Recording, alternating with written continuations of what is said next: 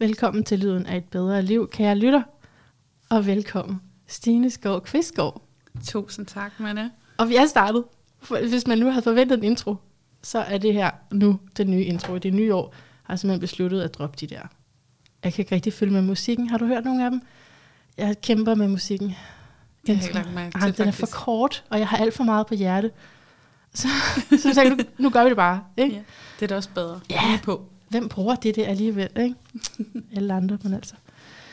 Men introen kan jo så være, at øh, jeg lige ser lidt på dit horoskop. Jeg kan også lige til lytterne som information sige, at du er spirituel mentor, coach, healer, vejleder. Har du et bedre term? Det er meget dækkende. Okay. Jeg kalder mig mest spirituel mentor. Sådan. Også de andre ting. Ja. Ja.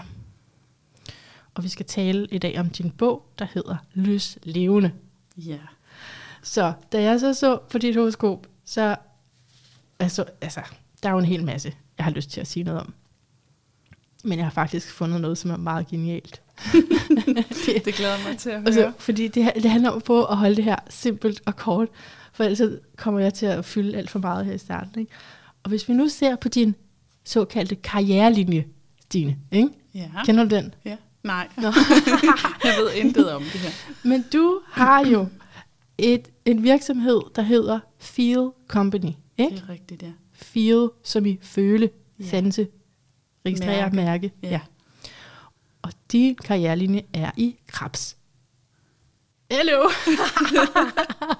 altså, og, og krebsen er, er refleksionen, behovet for fordøjelse af alle følelserne, fordi der er rigtig mange følelser, rigtig mange sansninger. Og så hersker det er så månen, og krebsen, den har du i tyren, som er det her perspektiv på livet, som er farvet af et behov for at udvikle modstandsdygtighed. Ja, det giver god mening. Ja, så roen, sans, altså fysiske sansninger også, Mm. men virkelig også altså, at være alene, øh, og gøre de ting, som skal til for, at, at, at det, livet er bæredygtigt. Det lyder meget rigtigt. Mm. Mm. Så faktisk der, der synes jeg, vi har navnet på din virksomhed. Feel Company. Ja, jeg ved ikke, om company, det er selvfølgelig bare virksomhed. det ved jeg ikke, om jeg kan associere til, at tyren også er sådan er selvberoende og øh, penge.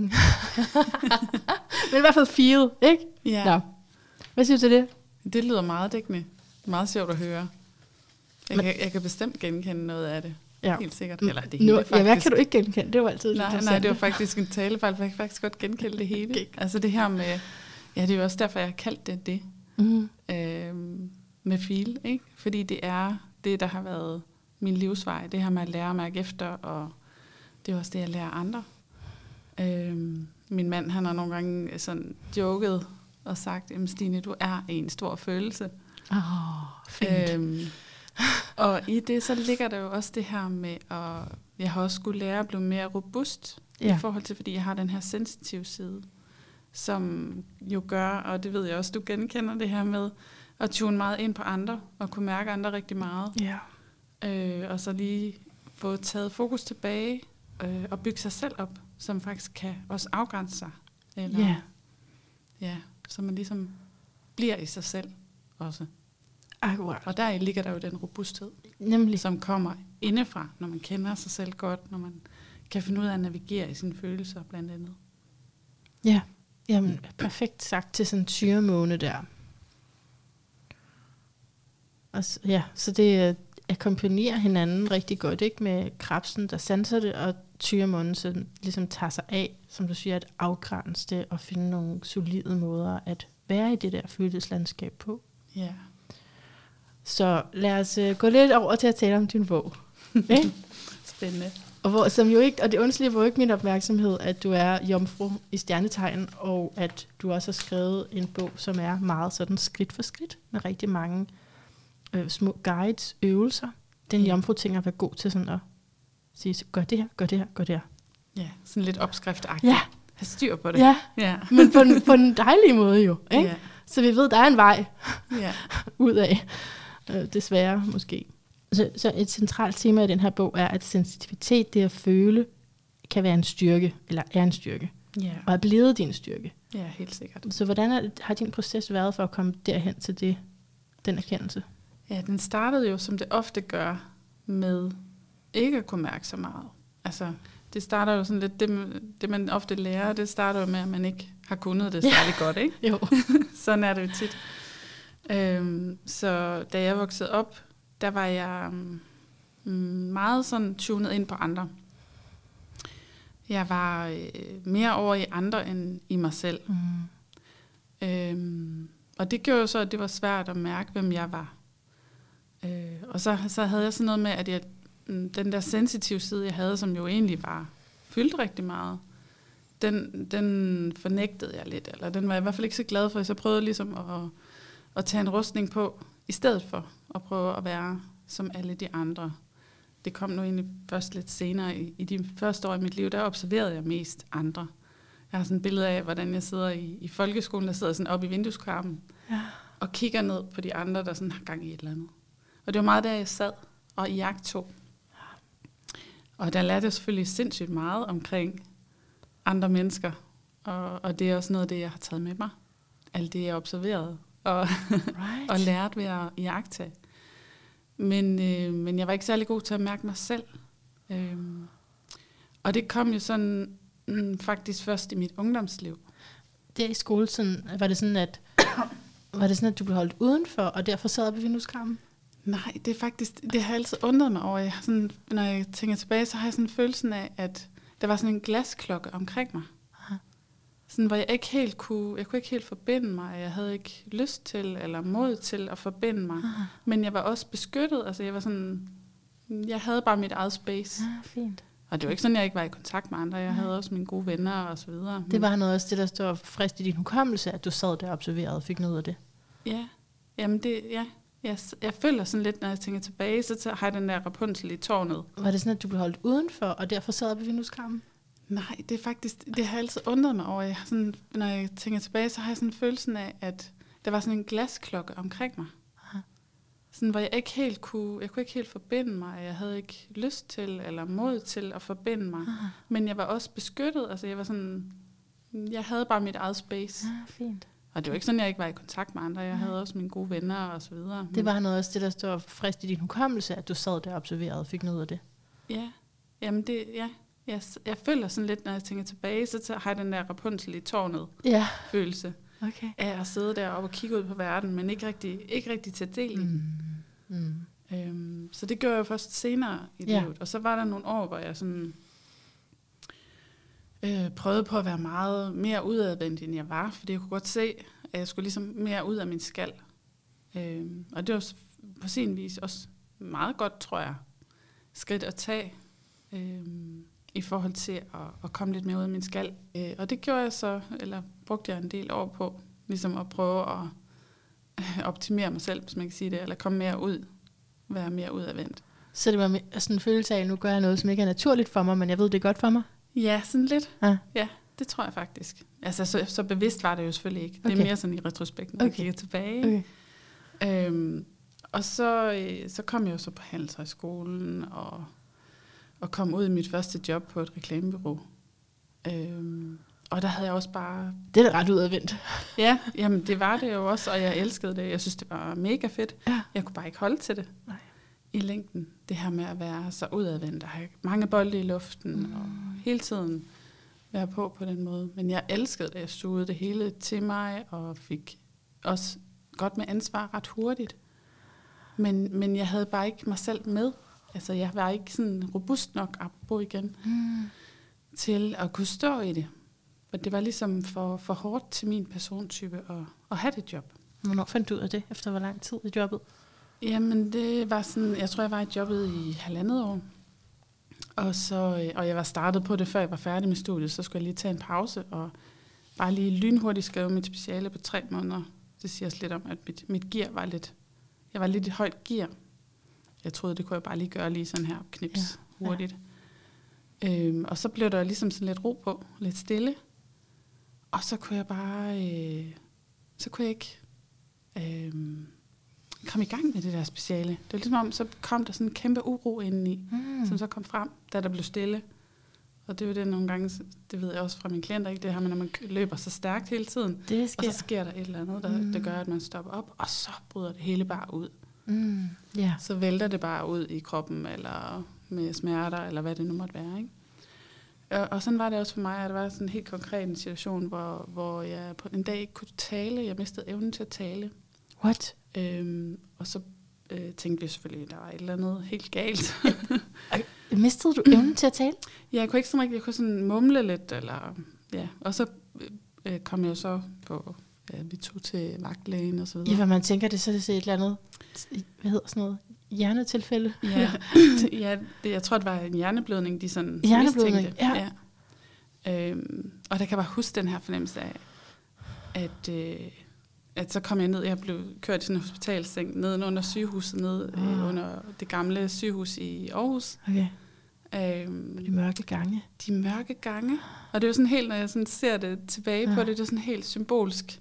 Jeg blev sådan Ah. ført ned i, i min underbevidsthed Ja. nærmest, ikke? Jo. Og det der, nede i det der mørke, og blev bare blev kørt der, og der var ingen mennesker, bare det her mørke, og blev kørt der i den der seng. Jeg tænkte bare, det her, det dur simpelthen ikke. Ej. Jeg er nødt til at, at ændre på nogle ting. Den måde, jeg lever livet på. Jeg har for meget fart på. Jeg, Så det var Så sådan nogle videre, så tanker, der videre. gik igennem dig, men der var så også nogen, der skulle rent teknisk undersøge dig. Ja, og det viste sig så, at, at det var ikke, altså det var ikke alvorligt. Det var, altså det var selvfølgelig alvorligt nok, kan man sige, men, men en eller anden form for stressreaktion.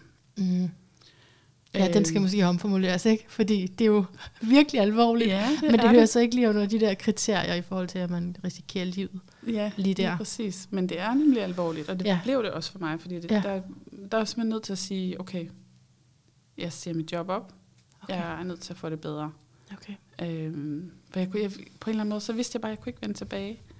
Og så gik jeg i øh, forskellige, eller jeg ikke i forskellige, en, en form for terapi, og begyndte at lære mig selv at kende. Og så, så var det, jeg begyndte at lære den her følsomme side, eller genlære den at kende. Ja. Fordi den har jo hele tiden været der, og jeg, ja. hele tiden, jeg, vidste, jeg kendte den også som barn. Øhm, men så, så begyndte jeg jo så at, at få kontakt til den der del af mig igen.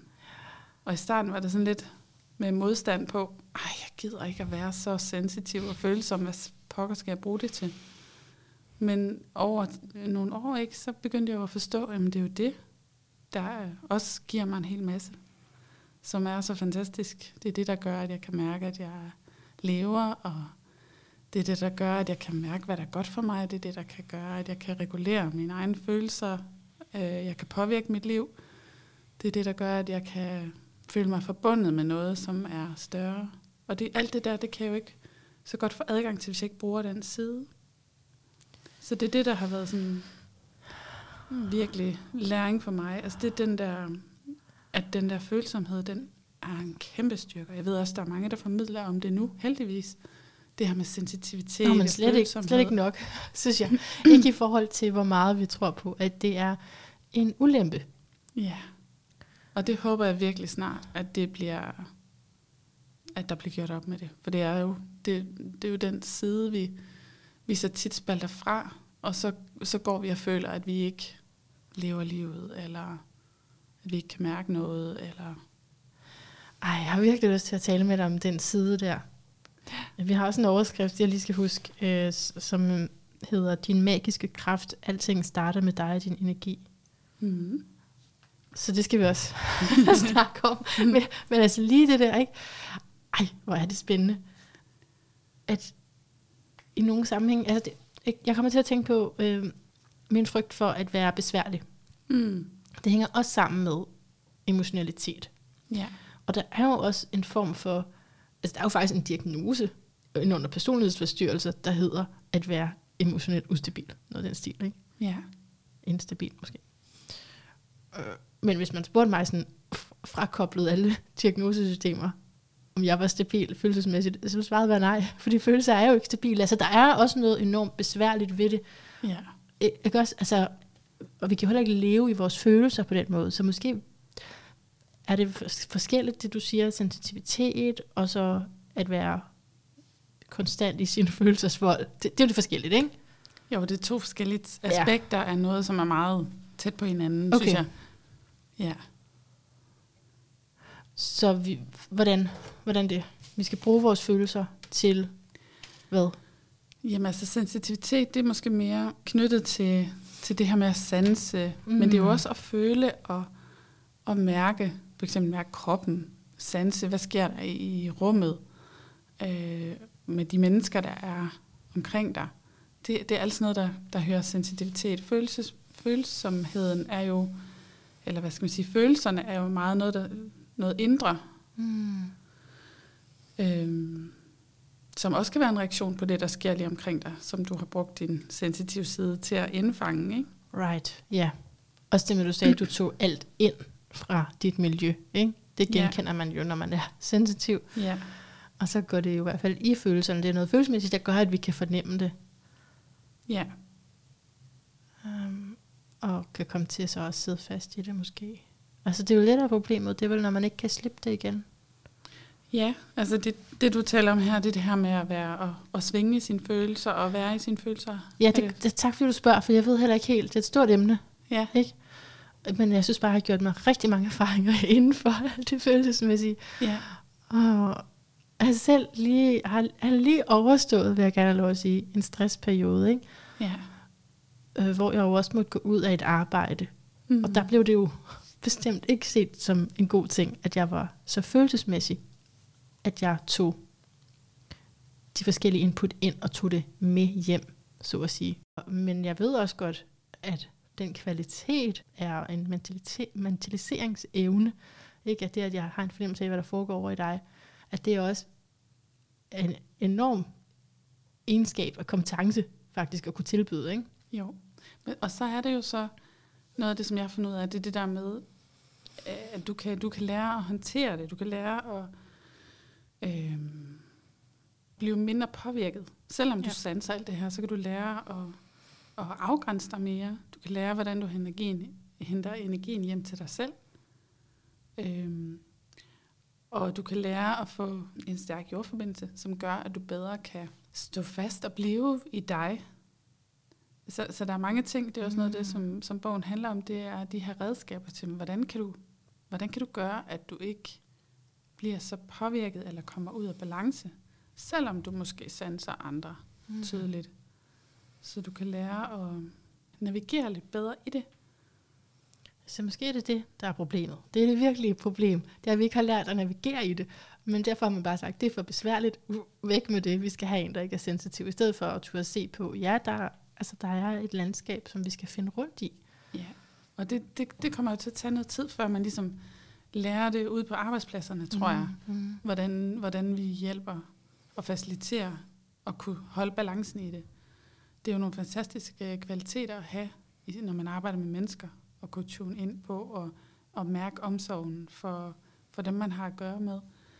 Øhm, og der er den der kontakt, som jo er enestående, når man arbejder med mennesker. Men, men der følger også et stort ansvar med, som for eksempel som arbejdsgiver, for så at tage hånd om, at man ikke bliver udslidt, Ja. og der, der er der jo nogle af de ting, som man selv kan gøre øh, for at, at bevare sin energi, for ikke at blive udslidt. Men, men arbejdspladserne kan jo også hjælpe med at facilitere den her læring. Både rent praktisk, og så også rigtig meget i forhold til at tale om det, ikke? Og gøre det til en ting. Ja. Så i stedet for at sige, at vi skal ikke have nogen, der er for sensitive her, fordi eller for sårbare, hvordan man nu formulerer det. Ja, det synes jeg jo er en meget forkert måde at se på det, fordi det er jo det, der er så fantastisk for, Ja.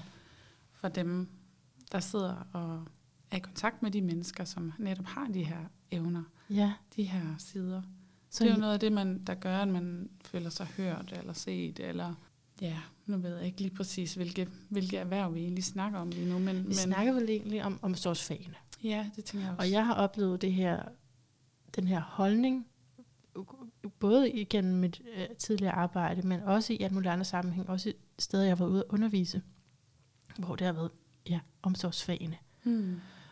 Der har været en holdning af, at hvis man begynder at, at græde under, og det, jeg underviser kun i noget, man kan begynde at græde af.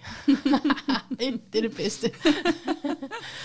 øhm, men så har jeg bare godt kunne mærke en, en holdning i den sammenhæng, som hedder, så kan du ikke helt holde til det, er du så stærk nok, kan vi så stole på dig i morgen. Ja. Og det er så meget ved siden af målet, ikke? Ja. synes jeg. Ja, det er super ærgerligt, fordi hvis vi alle sammen kan være autentiske, så bliver det også et bedre sted at være. Ikke? Altså hvis vi kan være der med, med dem, vi er. Og, Men også Og- netop det, at du kan græde. Og ja, det, at du kan præcis. Det er jo en være kvalitet. din svaghed. Ja, det er en kvalitet. Ja. Fordi alle har jo sårbarheden og svagheden. Ja. Men det er bare ikke alle, der tør være ved den, eller være i den. Eller... Nej, det kræver faktisk rigtig meget mod. Ja. At ture og være, som man er, eller i, det, i de følelser, man er i. Ja. Det gør det faktisk. Og i bogen og dit firma, Feel Company, det handler om at arbejde med følelser på forskellige måder. Og så siger du, at når vi så... Mm, ja, når vi gør det stykke arbejde med vores følelser, så kan vi skabe mere af det, vi ønsker os. Og blive mere intentionelle. Ja. Og så kommer der noget med noget magi. Ja. Hvordan hænger det sammen? Jamen, altså, hvis jeg kan starte med at sige på den måde, altså jeg, jeg ser det som, at vi har et stort bibliotek indeni af Ja. følelser, og vi kender dem alle sammen. Øhm, og det betyder faktisk, at vi kan godt skabe dem, vi kan godt finde dem, så vi kan selv, hvis vi er bevidste, så kan vi godt, hvis jeg, hvis jeg siger øh, glæde for eksempel, så kan du godt mærke den følelse, hvis jeg siger ordet glæde, Mm. så, kan, så ved du godt, hvordan det føles i din krop. Glæde. Ja. Eller håb. Og de, de følelser, dem har, dem har vi alle sammen et, inde i os i sådan et bibliotek, som ligger. Øhm, og der, hvor jeg synes, magien opstår, det er jo det her med, at vi, vi selv kan zoome ind på de her ting. Vi har sådan en tendens til at tænke alting udefra. Alt det ydre, det påvirker os, og vi kan blive ofre i alle mulige af livets sammenhænge. Og, og det er jo selvfølgelig, selvfølgelig sker der også ting, der påvirker os. Det er jo ikke for at sige, at alt sker indeni. Selvfølgelig sker der en masse ting ude, uden for os. Men vi har faktisk en magisk kraft indeni, i forhold til, at vi kan vælge, hvad vi zoomer ind på. Vi kan vælge, hvad vi vil skabe mere af. Vi kan løfte os selv. Øhm, så det er det, der ligger i, i det. Giver det mening? Fint, meget fint, ja. Et bibliotek. Mm.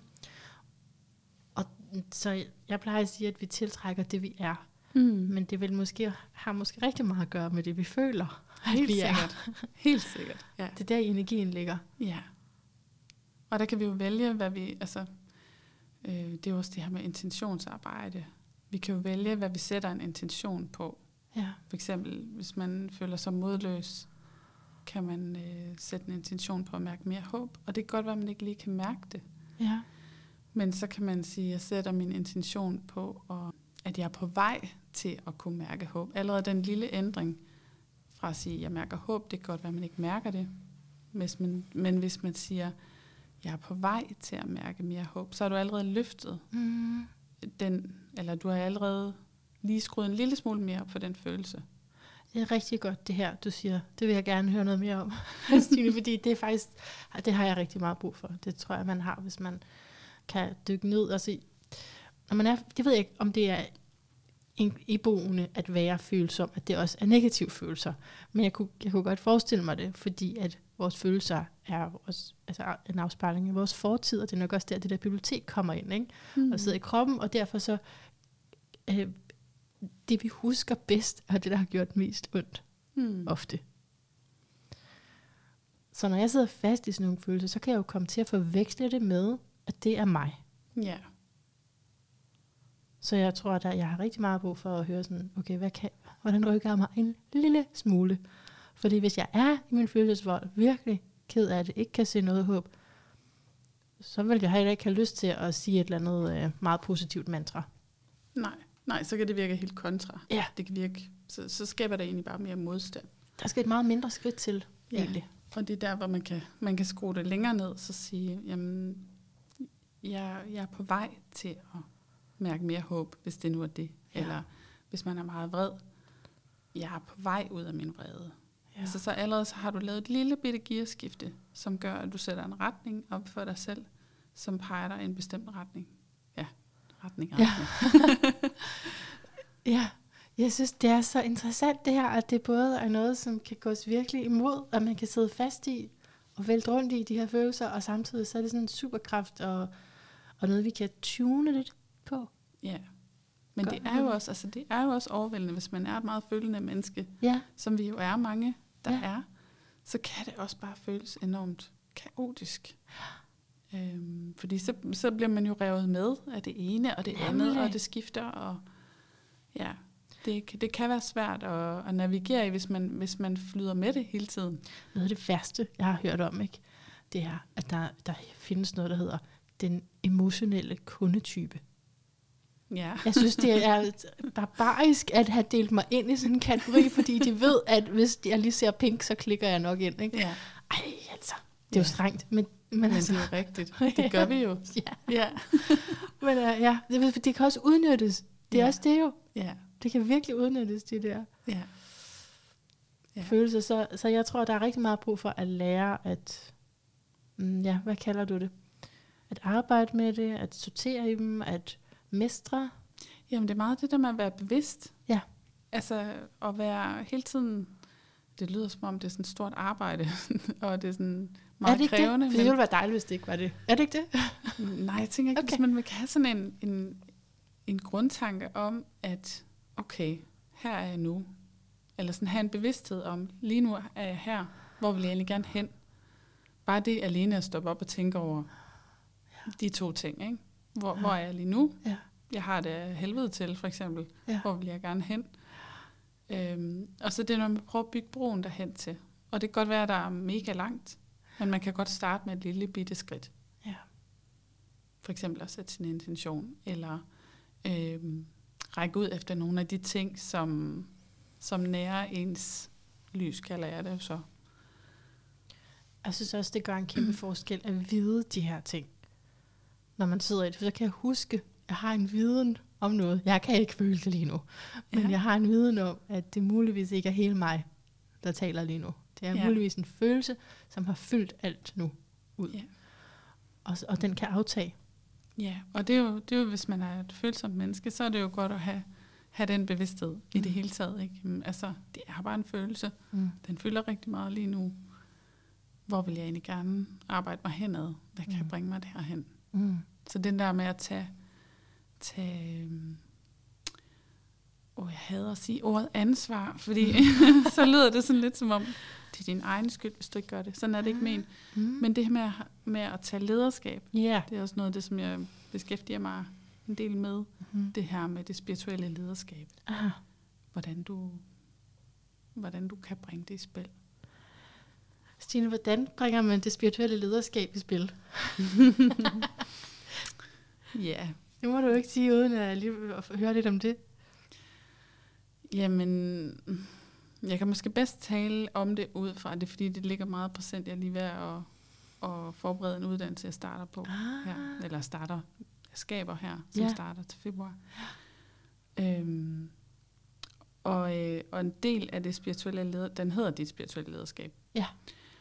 Og, øhm, og der går vi, går vi igennem øhm, din natur, din krop, din sjæl, din energi, dit lys, øhm, din åndelige bevidsthed, din sjæl.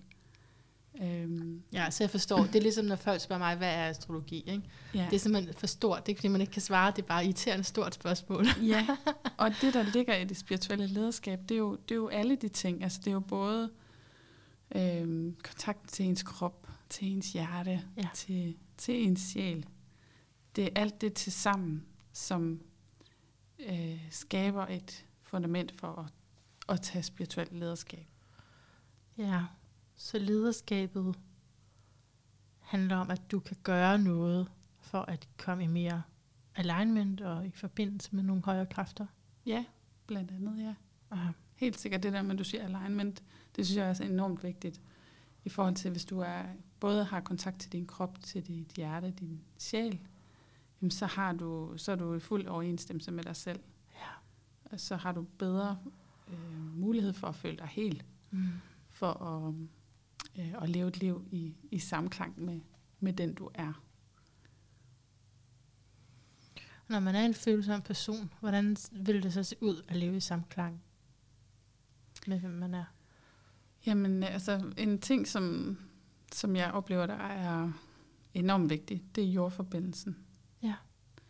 hvis man er meget sådan sansende, følende, så hjælper det enormt meget at, at have en stærk jordforbindelse, simpelthen at, at dyrke den helt vildt, så man får det her stærke fundament. Fordi det er, hvis man ser sådan et træ for sig, hvis du, hvis du har kronen, der svejer rundt, og for eksempel, hvis du følelsesmæssigt svejer meget rundt, ikke? eller sådan grenene, der rækker ud og sanser efter lyset, eller hvordan man nu kan se det for sig, øhm, der har du simpelthen brug for stærke, stærke rødder, en stærk, stærk jordforbindelse, for at kunne række længere ud, eller for at række op imod lyset.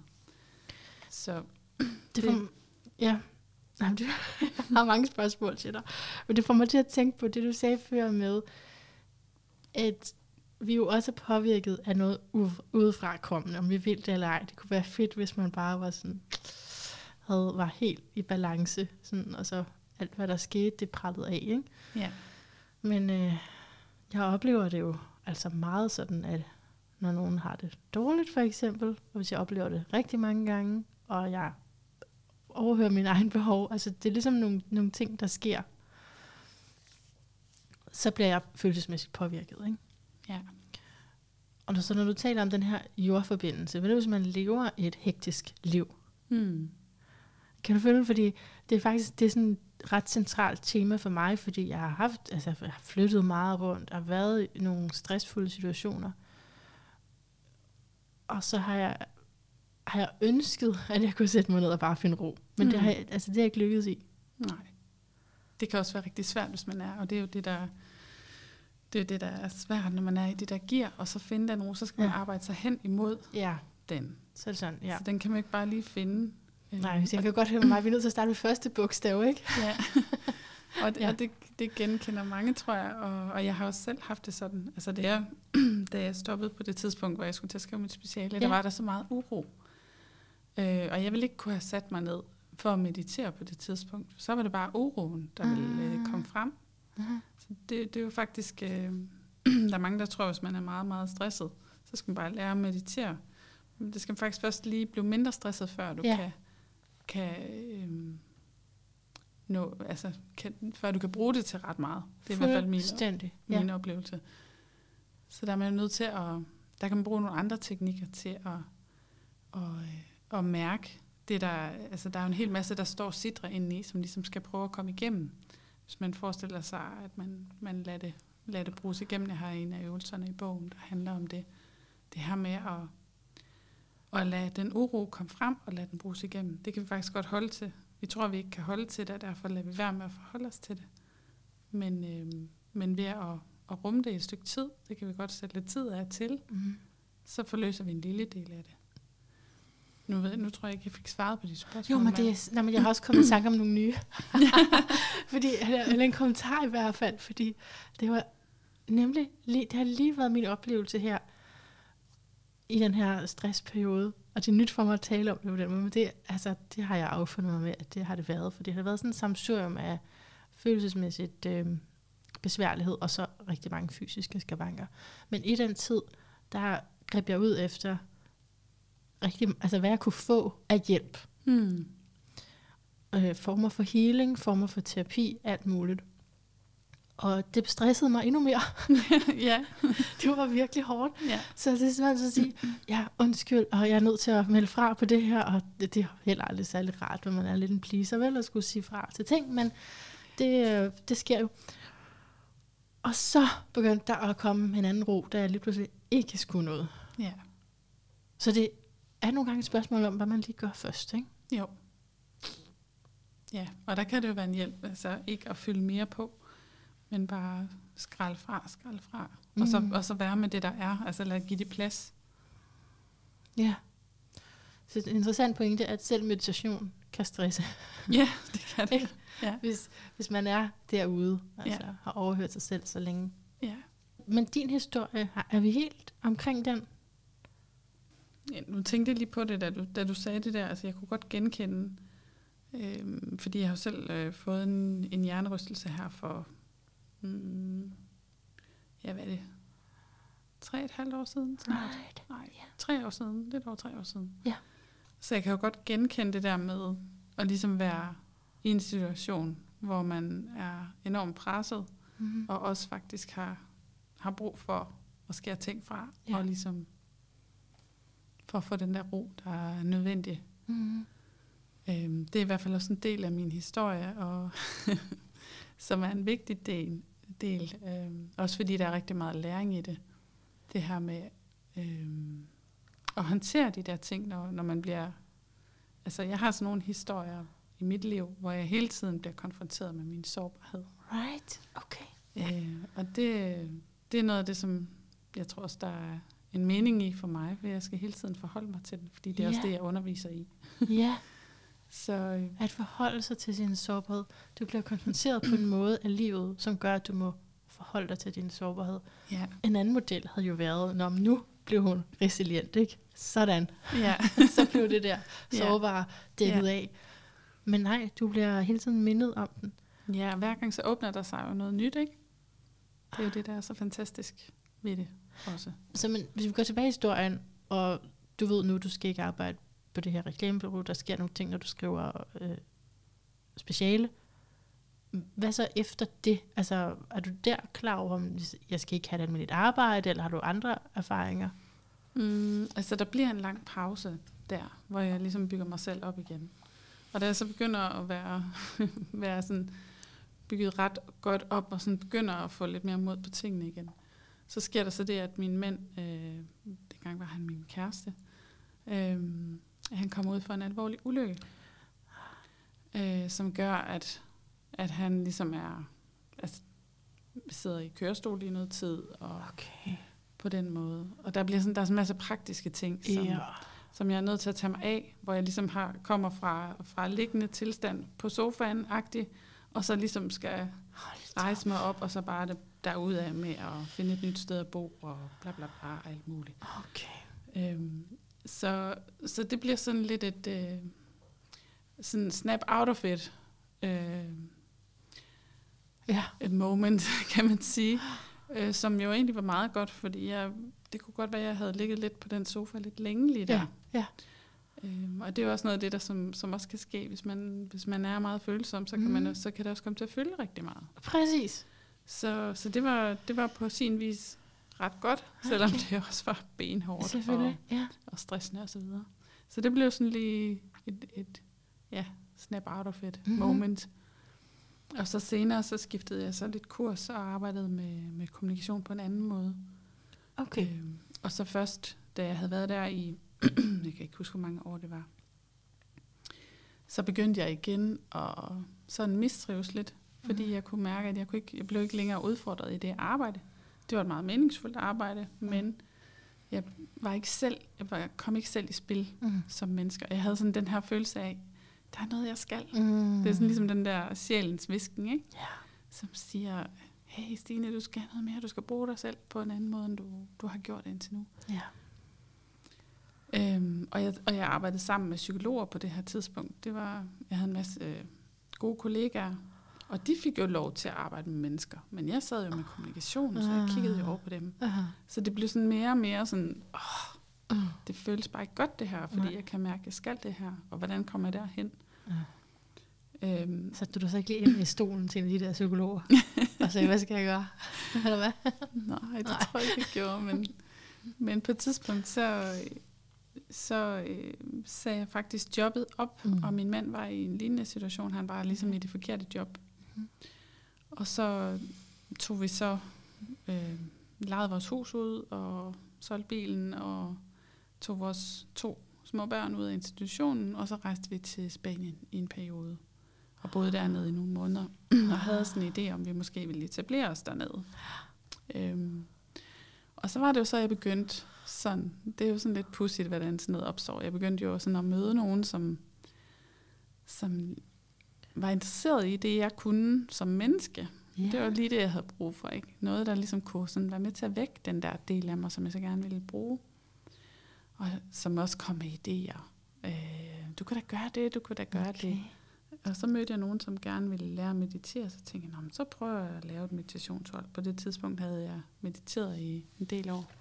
Mm. Og så startede jeg så nede på tagterrassen nede i, i sådan en lille hvid bjerglandsby.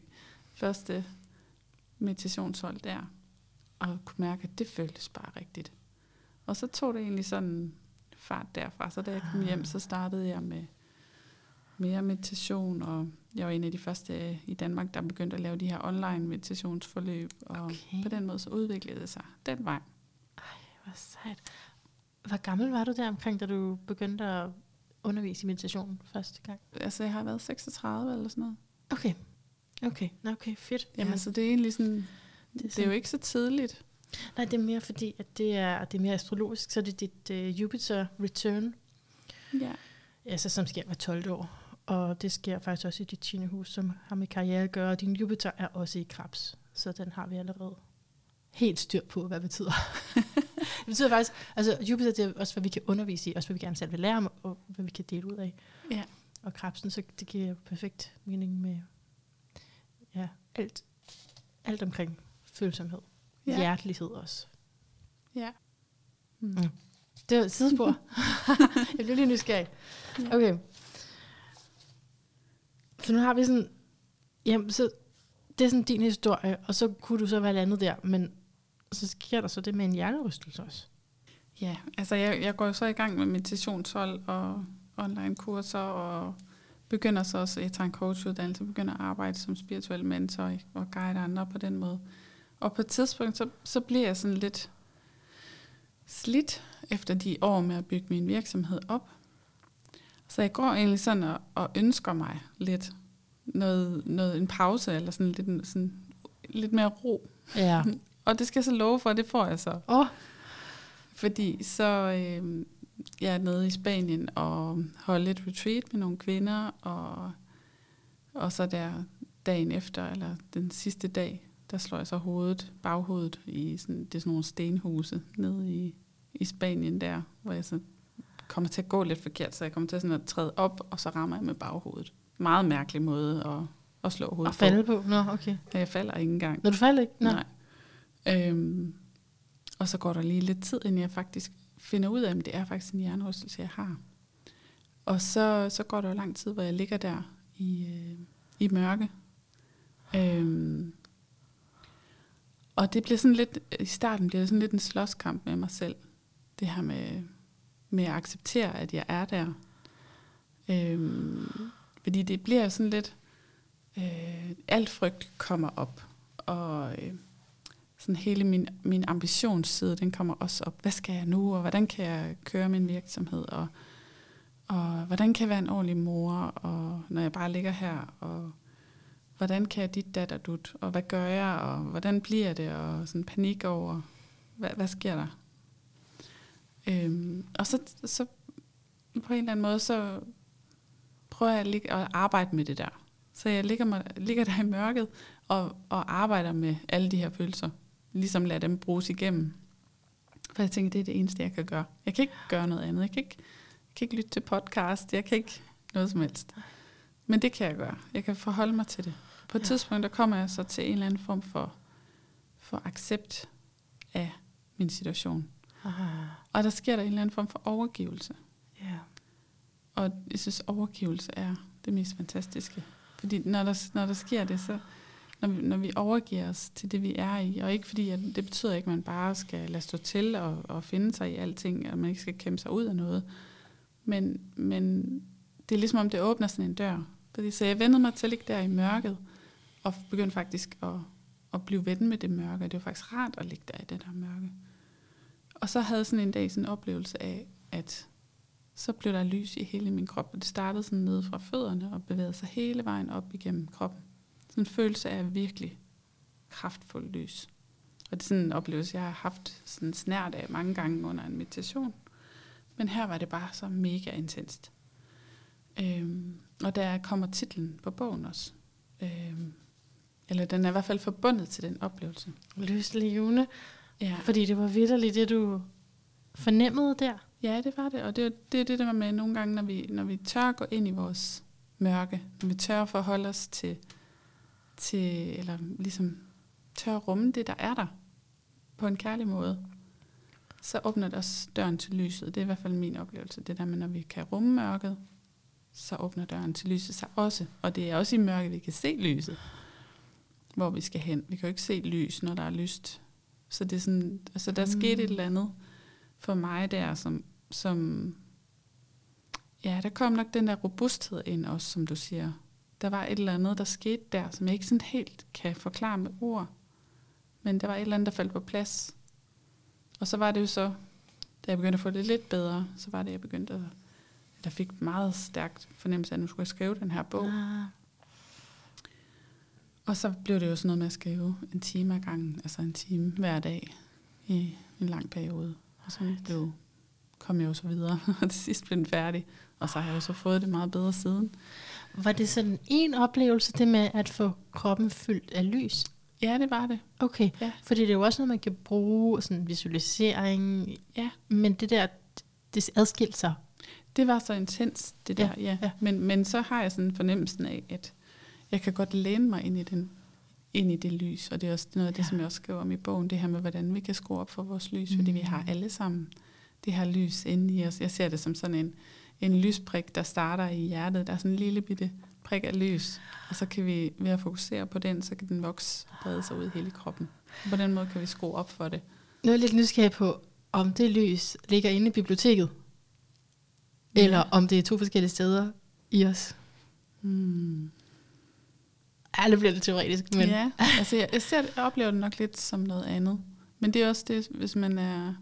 Men det vil jeg også tro, fordi også hvis vi siger, at følelserne som udgangspunkt stammer fra fortiden, og også kan få os på afveje, og lyset mere er noget, som ikke skulle kunne få os på afveje, ikke? som er stærkere end os på en eller anden måde, der er forbundet til noget højere end os. Ja, jeg ser det meget som, netop som du siger, forbundet. Ja. Vores lys er forbundet til den guddommelige kraft, Ja. hvis vi kan kalde det det. Nogle Ja. kalder det guld. Gud. guld. Ja, guld, det synes jeg faktisk. Ja. Ja. Meget sjovt. Det er også lys jo. Ja. Eller lyst. Øhm, så jeg ser vores individuelle lys som en del af det guddommelige lys. Ja, ja, ja. Så det, kan også, det er også en måde at forbinde sig til det, til noget større. Og det, er vi er jo alle sammen s- skabt af en eller anden skaberkraft. Og det betyder jo også, at vi har den jo i os. Vi skaber jo også vores børn.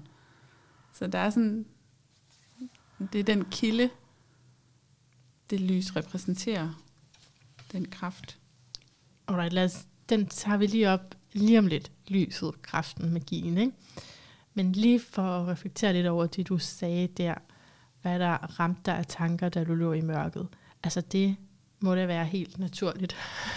ja. ikke at vi bliver sådan, hvad skal jeg gøre nu? Så vi kan hurtigt dømme det ude som, og det var mit kontrolgen, men det er jo altså også bare basic overlevelse, ikke? Mm. Hvordan skal jeg få, have råd til at, altså, og da jeg har ligget her, ikke? ja. med min stress. Og depression, jeg kan ikke adskille tingene altså. Men øh, der har jeg sådan været meget skarp på, du skal have et job for 1. januar. Du ved, totalt. Det skal du have. Mm. du må tage hvad som helst. Bare find noget. Kom nu, du kan godt, mand. Ikke? Selvfølgelig gør du det. For at undgå ja, den overgivelse der, måske i virkeligheden, som du skriver. Altså, stort kontroltab. Mm. Jeg skulle sige nu, jeg skal have lige en periode som arbejdsløs, og jeg ved ikke, hvad der skal ske. Så jeg stressede af mig selv, også med det. ja. Det var ikke bare alle mulige terapiformer, der gjorde det, det var også mig selv, Mm. øh, som synes, jeg skulle nå noget. ja. Og det slap jo. Jeg nærmede mig deadline, det var jo nødt til at slippe. Jeg kan godt se, okay, det kommer ikke til at ske. Og så kan det faktisk også blive en befrielse. Ja. Og det var faktisk med til at lette. At nej, men jeg, jeg kan ikke styre det på den måde. Nej. Så hvad, hvad har den overgivelse så givet dig? Eller sådan, hvis det var en overgivelse? Ja. Jo, men det er, altså det er det. Fordi jeg nu tænker flere scenarier. Jeg prøver både at tænke, altså sådan, okay, det kunne være det her job, og det kunne ske lige om lidt. Men jeg har også det scenarie, at jamen, det kan også være, det går lang tid. Mm. Og så er det også okay. Hvad var det, du Ja. spurgte om? Hvad det har givet mig? Og hvad sagde du? Ja, hvad det betød for dig. Hvad det betød for mig? Ja. Jamen, jeg tror virkelig, at det, har, det er noget af det, der har gjort, at det har sluppet i min ryg. Ja. det pres der. Og så siger man, okay, men så må jeg flytte, men så må jeg... Og så er det, altså det er det er noget med at have en bund af, at det skal nok gå. Så en bund af tillid egentlig, Ja, at det skal nok gå. præcis. Jeg aner ikke hvordan, men det skal nok gå, helt ærligt. Ja. Ja, og den kan man, man kan jo kun nå hen til tilliden, hvis man overgiver sig Ja, på en eller anden måde. jo. Og dermed ikke sagt, at man aldrig skal kæmpe for noget. Det, men det er jo, der kan være situationer, hvor man, hvor man kommer til at, som du også beskriver der, ikke? Altså kommer til at, at piske sig selv for hårdt. Mm. Ja, Og- og og især det- når, når man har identificeret sig med en egenskab, for eksempel. Mm. Mm. Ikke? Altså sådan noget som at få hjernerystelse. Det er jo altså sådan noget, der er totalt enerverende. Ja. Så har jeg ikke alt det der, jeg plejede at være. Mm. Ja, det er det et identitetstab. Eller Ja. det, kan, det være i hvert fald. Ja. Afhængig af, hvad, hvad det er for nogle situationer, vi kommer i. Ja. Ja, sådan, nu kan jeg ikke navigere i verden, som jeg plejede. Så nu ved jeg ikke, hvad jeg skal gøre. Men oplever du det ikke også sådan? Det er i hvert fald noget af det, som jeg synes, jeg lægger mærke til, at der er, sådan, at der er opbygningstid, og så er der nedbrydningstid.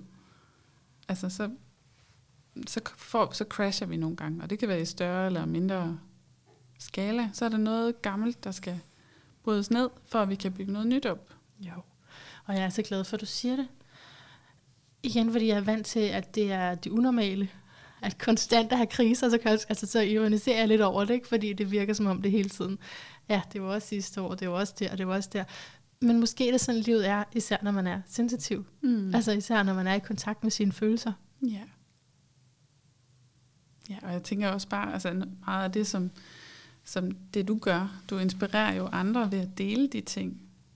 Det er jo en, det er en fantastisk gave, du giver ved at dele ud af. Det er jo en masse af visdom, folk får, får ud af at lytte til, til din rejse, ikke?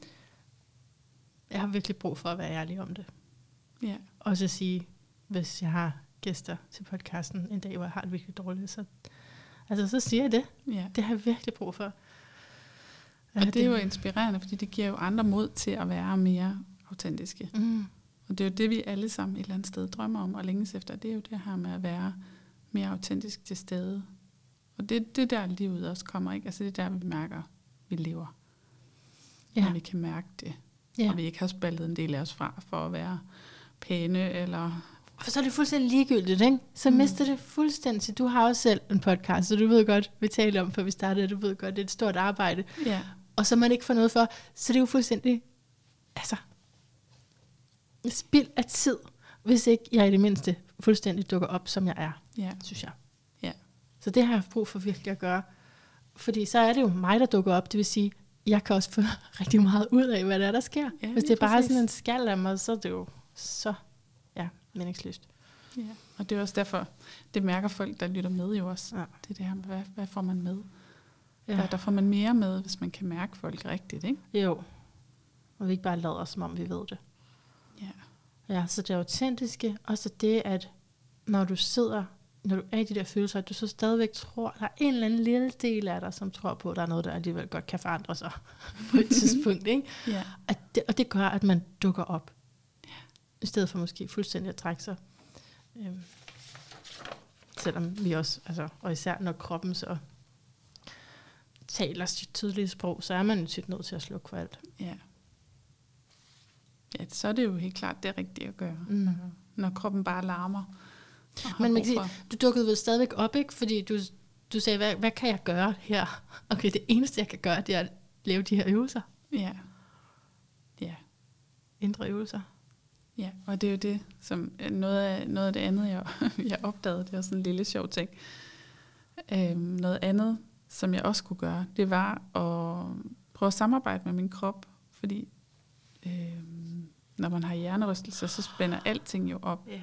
Så er det ikke kun der, hvor du har slået hovedet, du, bliver også, du får også spændinger alle vejen.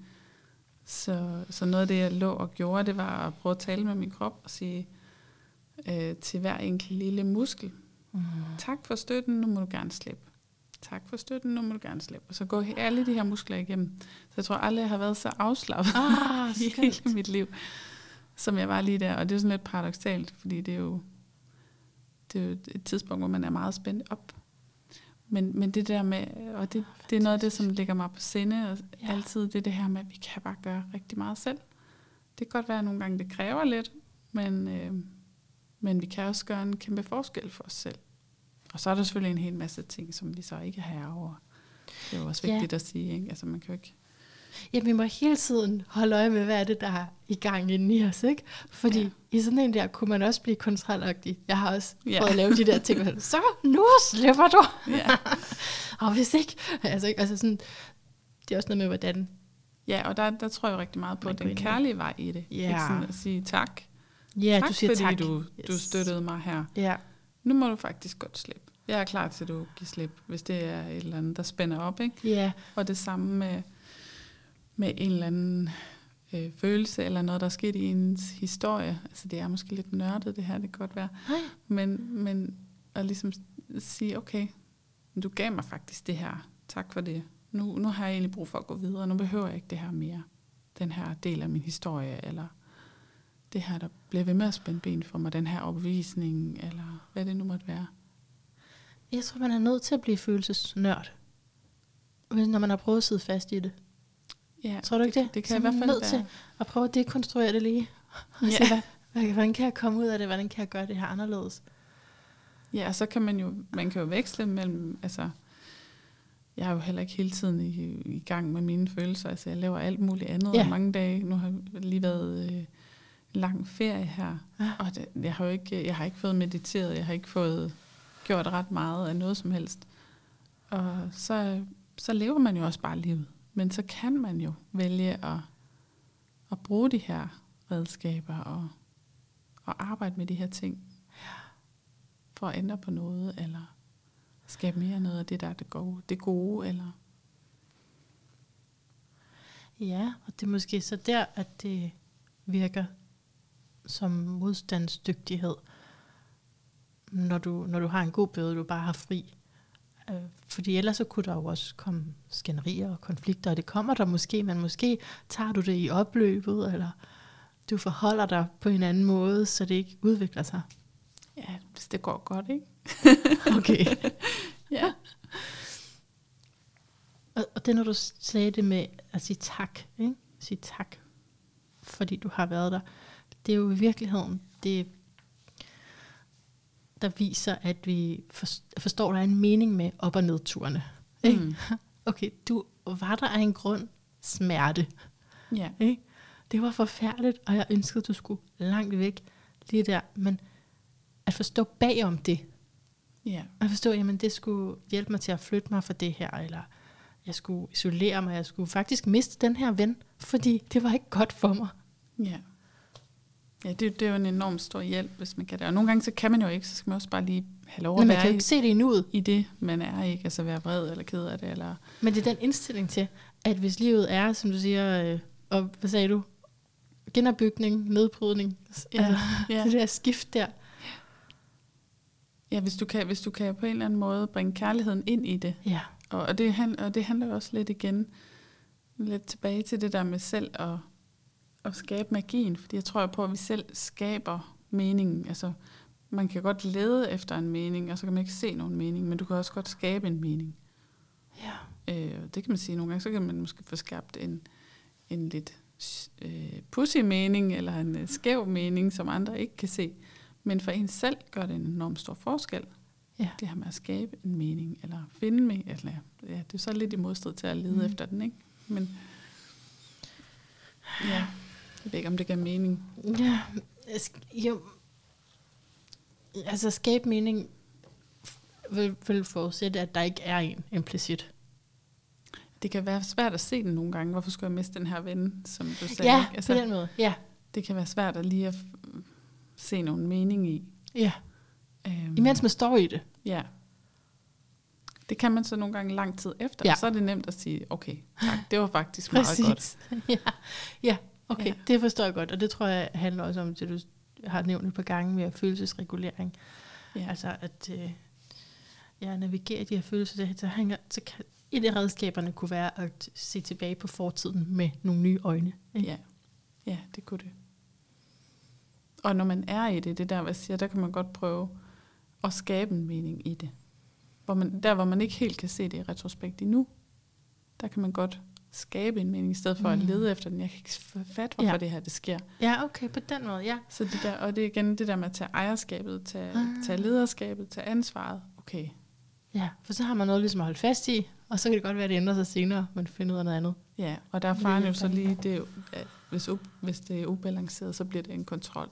Ja, Men øh, jamen igen, vi skal hele tiden holde øje med, hvad der er på spil. ja. Okay, vi skulle lige nå lidt mere ind i, i lyset, og ellers så er vi øh, simpelthen ved at være igennem, hvad vi fik her, men ellers så kan man jo også fortsætte i din bog, for der er rigtig mange.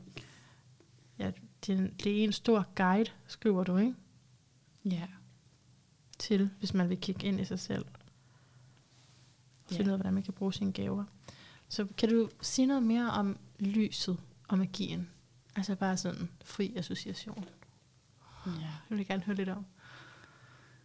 Jamen, som, som vi var lidt inde på før, så, så, så tænker jeg, jeg ser jo det jo som om, at vi alle sammen har det her lys i os. Og, øh, og nogen har måske haft ikke de bedste vilkår for at nære det lys igennem sin opvækst, eller måske har man ikke lært, hvordan man gør det.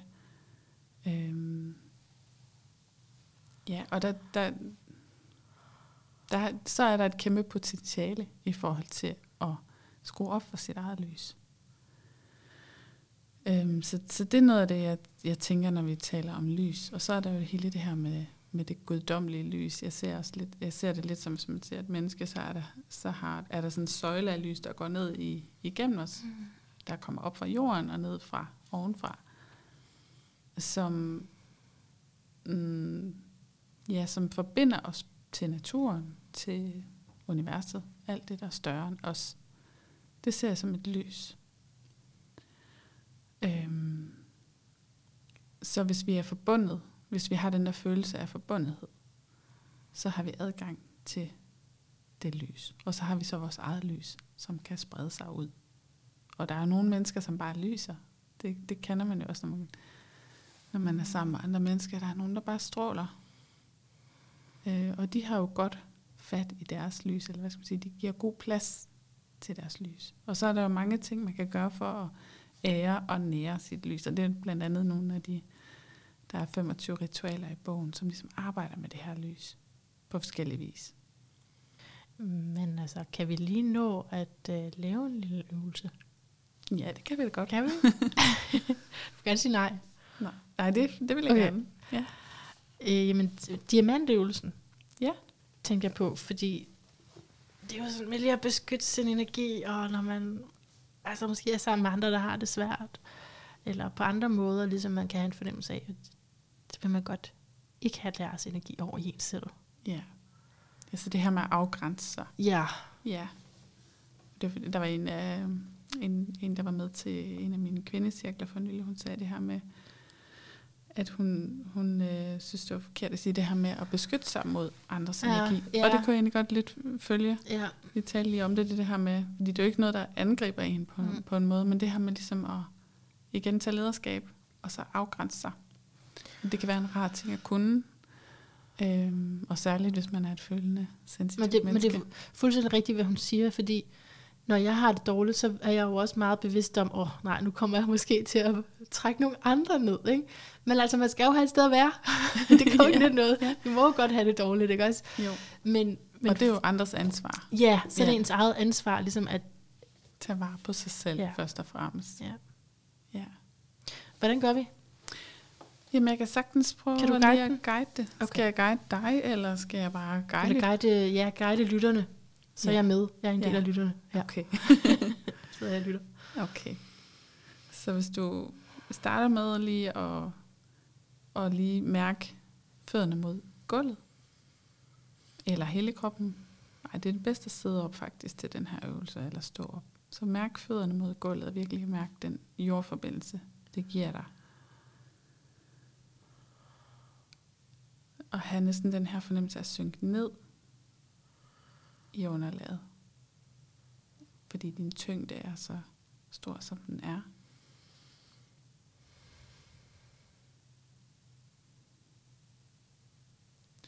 Og så forestil dig, at du har en diamant svævende ud foran dit hoved, ud i luften foran dig. Og en diamant er jo sådan et materiale, der er enormt stærkt, kan skære igennem alt Og samtidig så reflekterer det lyset, det reflekterer energi. Så hvis du har den her diamant svævende ud foran dit hoved, så reflekterer den al den energi, som du ikke har lyst til at tage ind. Og hvis du så forestiller dig, at du i samme afstand har en diamant bag ved dit hoved,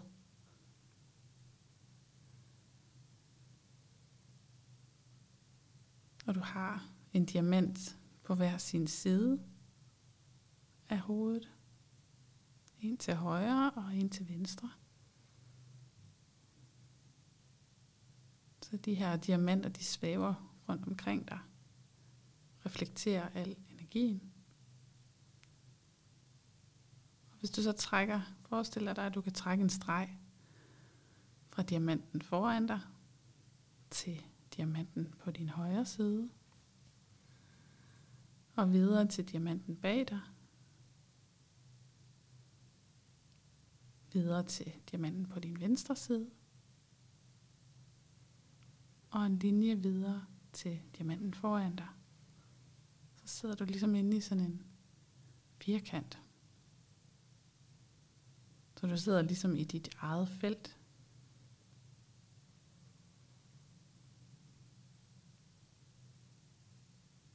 Prøv bare lige at mærke, hvordan det er at være der.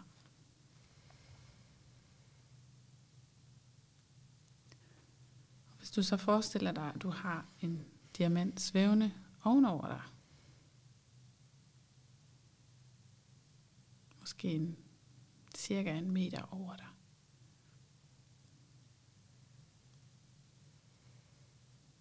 Og så har du også en diamant svævende nedenunder dig. Under sædefladen.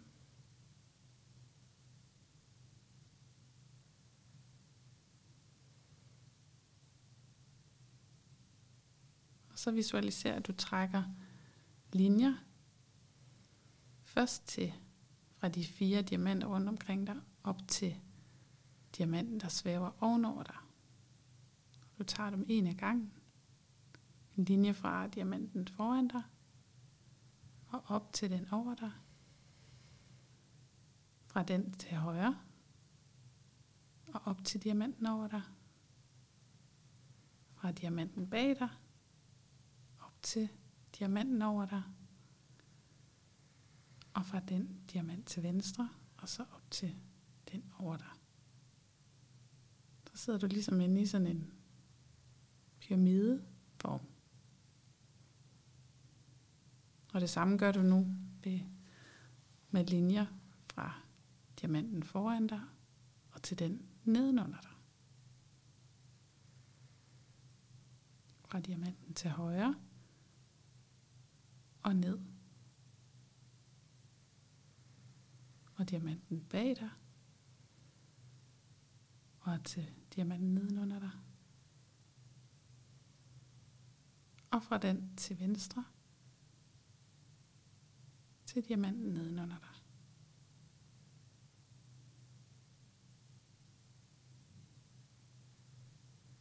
Og så sidder du faktisk inde i sådan en form for, eller sådan en geometrisk form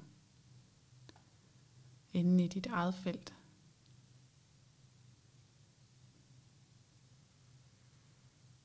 Der er du trygt omsluttet af de her linjer. Og diamanterne reflekterer energien væk fra dig. Så prøv bare lige at mærke, hvordan det føles at sidde der.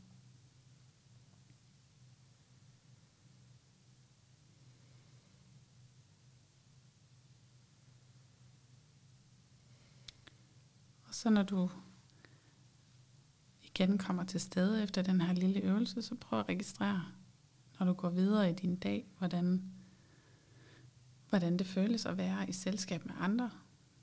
Om du bliver mindre påvirket af andres energi, eller om der er nogen forskel i det hele taget. Og hvis du mærker en forskel, så kan det være en god øvelse for dig at lave, når du går ud i verden når du skal, især hvis du skal være sammen med andre mennesker eller i udfordrende situationer, så kan du beskytte din energi på den måde. Så diamanterne er der stadig? Ja, det kan man jo vælge at holde fast i det Mm. billede, hvis man Mm. vil det. I hvert fald så skulle det gerne hjælpe til at, at vende fokus tilbage til sig selv. Ja. Og så kan man jo lave sådan en, en, en mini-udgave, også hvis man, hvis man lige pludselig sidder sammen med, med nogen, hvor man kan mærke, okay, nu begynder jeg at flyde over i den anden, så kan man forestille sig, at man lige smider en, en diamant ind imellem, ja. som svæver, og så lige fokuserer på den et øjeblik. Det kan faktisk ofte være nok til, at man lige, okay, nu vender jeg lige tilbage til mig selv igen. Fordi hvad var det med den diamant i starten? Der var noget med alt det, som jeg ikke ville have. Det skulle ind i diamanten. Nej, hørte jeg forkert. Nej. Hvad var den første diamant, du sagde? Jamen det er det her med, at, at den ligesom spejler energien væk fra dig. Spejler energien væk fra mig. Ja. Den negative energi. Ja, Ja. ja. Eller, eller bare øh, andres emotioner, Mm. mm. eller hvis man sanser andre. Eller... Eller, Jeg skulle bare lige forstå det, ja. Okay. Ja. Så resultatet er, at jeg er beskyttet ligesom, ja, eller du er i dit eget felt. i mit eget felt. Ja. Og mindre påvirket af, af det omkring dig. Right. Det kunne være, at vi skulle have startet med den her. men, øh, men mange tak. Mange tak for at guide den. Selv tak. Øhm, altså, øh, har du lyst til at trække nogle kort? Ja, jeg er da spændt på det, når jeg sidder og kigger lidt Nå, på dem godt. her. hvor godt, det er jeg glad for. De ser så fine ud. Ja, jamen, øhm, så tænker jeg, at vi, du trækker kort, og så skal du sige, at din lyd er et bedre liv. Ja. Så du kan lige tænke på noget, du godt vil have et svar på. Om det bare er sådan meget udefineret, men jo mere defineret, jo, jo mere tydeligere svar får du også, ikke? Ja. Så okay. du gør det, og så blande bunkevist f- hver for sig. Er det, der er tre Der er tre her, bunker, ikke? ja. Ej, hvor er det spændende. Hvad ligger der i midten? Hvad for et hus har du? Det første hus. Første hus, tvilling og Merkur. Tvilling og Merkur, det samme arketype. Og første hus. Er du i gang med at skrive? Ik- ikke helt endnu. Ja, Men ellers, det, det var også din uddannelse der, altså det er kommunikation. Mm-hmm. Og så er Mhm. det også at lave flere ting på en gang. mm Ja. Og altså simpelthen at indhente information forskellige steder fra, kombinere noget. Så det er ikke sådan en linje, men det er meget eklektisk. Og ja. Så, er det jo, så er det jo en meget udadvendt energi, du ja. Har trukket der. Ja, det mærker jeg tydeligt lige Okay. i øjeblikket. Ja. Ja, gør det? Altså ja. Ja. sådan, der er fart på, der sker meget. Og, ja, og også bare det der med, at jeg er nødt til at være meget udadvendt. Ja. Hvilket ikke sådan... Det har jeg lidt ambivalent med, ikke? ja. Det er jo en side af dig. Mm. Det kan du godt, men det, det er ikke det hele. Nej, Og det er ikke der, du er allermest hjemme, nej. men det er noget, du også kan. Ikke? Ja, det er helt sikkert. Mm. Okay, så det passer meget godt. Ja, Fart på, jeg. bevægelighed, Ja, mange forskellige input og meget, som man også har lyst til at dele ud af. ja, Mm. helt sikkert. Okay. Jamen altså, Stine, hvad er din lyd af et bedre liv? Altså, hvis man kunne sige, at lys havde en lyd, så Ja. var det det. Mm. Men jeg, jeg tænkte på det på vej herover. Jeg tror, noget af det, der sådan er meget præsent for mig lige nu, det var, at det er lyden af bjælleklang. Nu har det jo været, øh, det har været juleferie for ikke så længe siden. Ja. Og, øh, og der var vi ude og køre i kane. Ej. Og den der lyd, af, vi, holdt, vi holdt jul i Norge. Så, så der var vi så heldige at få sådan en oplevelse, hvor vi kørte ud i kane. Hvem I- er det så, der trækker kanen? Det er en hest. Nå, okay, okay, Ja. okay. Jeg skulle lige...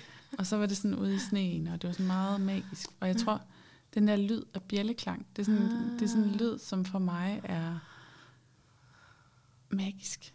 Ja. Eller sådan, det, det er forbundet med noget rart, og det er, øh, men også, ja for mig lige der var det sådan lyden af eventyr, mm. lyden af selv at skabe magi. Så, så det tror jeg, for mig lige nu, der er det lyden af bjælleklang. Mm. Selvom at det ikke lige er nu, den er mest aktuel. Men det minder mig bare om det her med, at vi selv kan... Altså, vi har jo selv skabt den oplevelse. Vi har selv valgt, at vi skulle ud og køre i kane, ikke? Mm. Og øh, det er sådan en minde for livet. så det, det der med at række ud efter de ting, der gør os glade og gør os, fylder os op. Ja, og så hele det fantasiunivers, som er associeret til den her bjælleklang. Ja, det er præcis. Den der magi, hvis man ser Ja. ja. verden igennem børns øjne. Ja. Eller Disneys øjne. Eller, Mm. ja, Fantastisk. Tusind tak for det her. selv tak. Det var en stor fornøjelse.